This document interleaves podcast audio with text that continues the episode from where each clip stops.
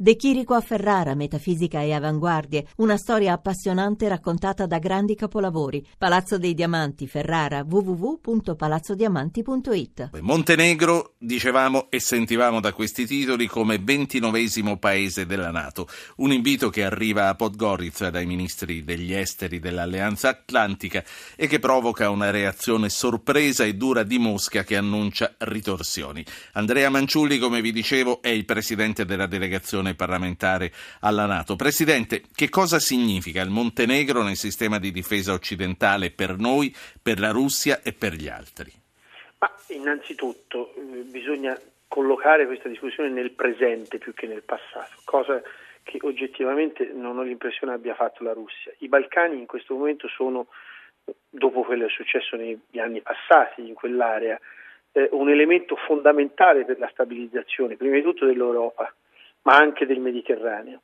I Balcani hanno vissuto una stagione di guerre intestine che conosciamo tutti, purtroppo, si sono risollevati da quella situazione, ad oggi non sono ancora una realtà del tutto stabile perché è una realtà nella quale, come abbiamo visto da questi giorni, proprio l'altro giorno la polizia ha fatto un, un'enorme operazione che ha riguardato dei cittadini kosovari, sono rimaste diciamo, anche un po' per il retaggio di, di queste guerre del passato un elemento di stabilità. Alcuni paesi, io conosco personalmente il ministro della difesa del Montenegro, eh, ce la stanno mettendo tutta perché quella parte di, di Europa, diciamo, di, di, del, vicina nostre, ai nostri interessi, si adoperi direttamente per la sicurezza dell'Europa in una prospettiva giusta. Quindi, prima di tutto vale questo, credo che sia importantissimo, così come era stato per la Croazia e per l'Albania, avere il Montenegro dentro la Nato che collabora con le nostre sì. istituzioni su temi fondamentali.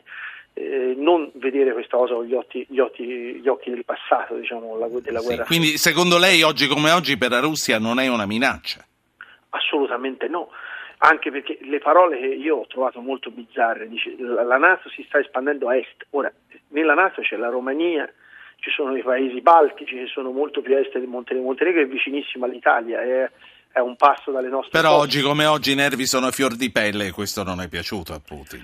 Sì, assolutamente, però bisogna anche un po' alla fine farla finita con questi nervi a fior di pelle. Cioè, noi abbiamo un nemico che secondo me in questo momento è abbastanza chiaro, evidente e soprattutto dovrebbe eh, richiedere a tutti che più che ragionare con gli occhi guarda, guarda, rivolti verso dietro, cioè si fossero rivolti verso avanti, che è Daesh su questo noi, anche come Paese, abbiamo cercato in tutte le maniere di, di, di, di aprire un confronto che riguardi anche la Russia, perché anche loro hanno lo stesso problema.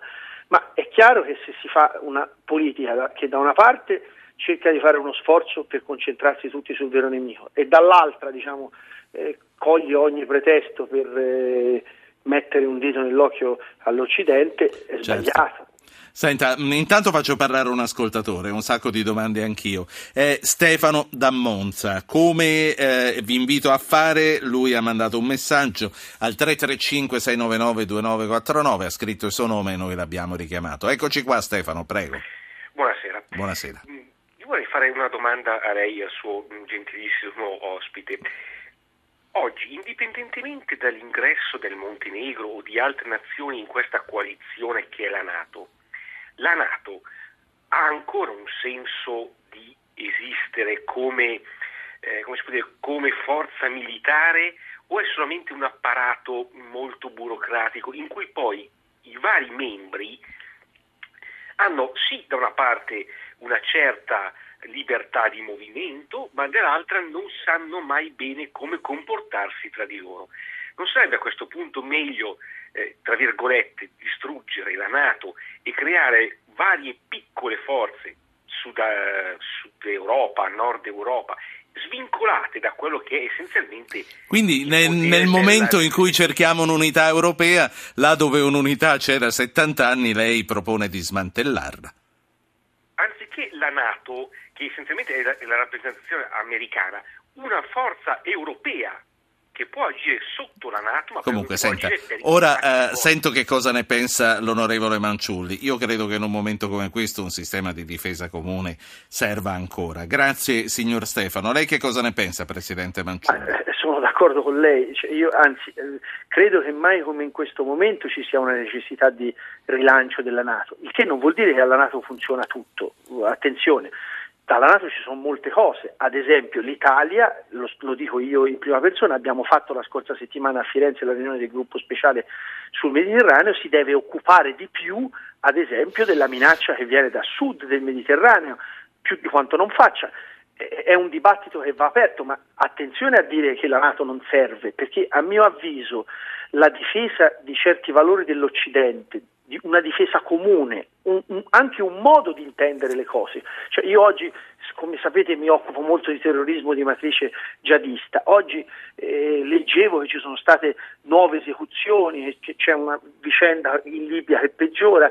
Cioè, è evidente che bisogna fare una Nato diversa ma che, che, che, che, sia più tagliata su questa minaccia quanti, quanti argomenti che stiamo mettendo sul nostro tavolo? Anche la Libia è un argomento che voglio affrontare con lei questa sera ma prima faccio parlare Alfredo. Buonasera signor Alfredo.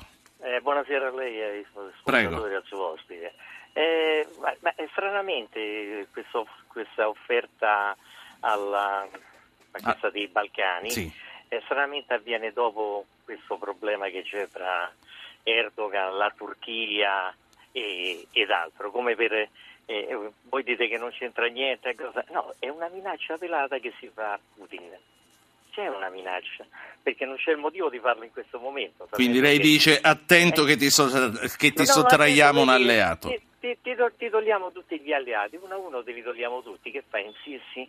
E, e questo fatto di Erdogan pure, quello di Erdogan, è vero, eh, ma a doppia faccia, però siccome eh, è molto serve, cosiddetto si dice che serve, e allora si chiudono gli occhi. Quello che non si fa con altri. Sì, allora ho capito che Alfredo tra i due sta dalla parte della Turchia, non è così? No, no, okay. proprio dalla Turchia no. Ah. Erdogan, Erdogan non mi piace. Però lei per dice serve, quindi a questo punto serve... serve... serve, per questo lo difendono contro la Russia. Ah, ho capito, perché lui, ho capito. Perché lui ha abbattuto, ha abbattuto l'aereo in territorio siriano. Oh, questo è assolutamente... Sì, sì. Al... Sì, l'ha detto però, lui. Però, sì. eh, Alfredo, no. grazie, grazie per questa sua considerazione. Prima che l'onorevole Manciulli risponda, faccio parlare anche Pierluigi che chiama da Sondrio. Buonasera Pierluigi. Eh, buonasera, volevo parlare sullo stesso argomento che secondo me invece è stata finora l'Occidente che ha, che ha ripreso negli ultimi tempi con iniziative in particolare di Obama ma anche, anche, anche dell'Europa ha ripreso una guerra fredda contro la Russia che non ha ragione d'essere a incominciare dal, dal problema ucraino che è stato molto spinto dall'Occidente eh, eh, sì. a funzione soprattutto antirussa e con delle sanzioni che oltretutto ci danneggiano. Quindi per noi la Crimea è stato un pretesto, lei dice?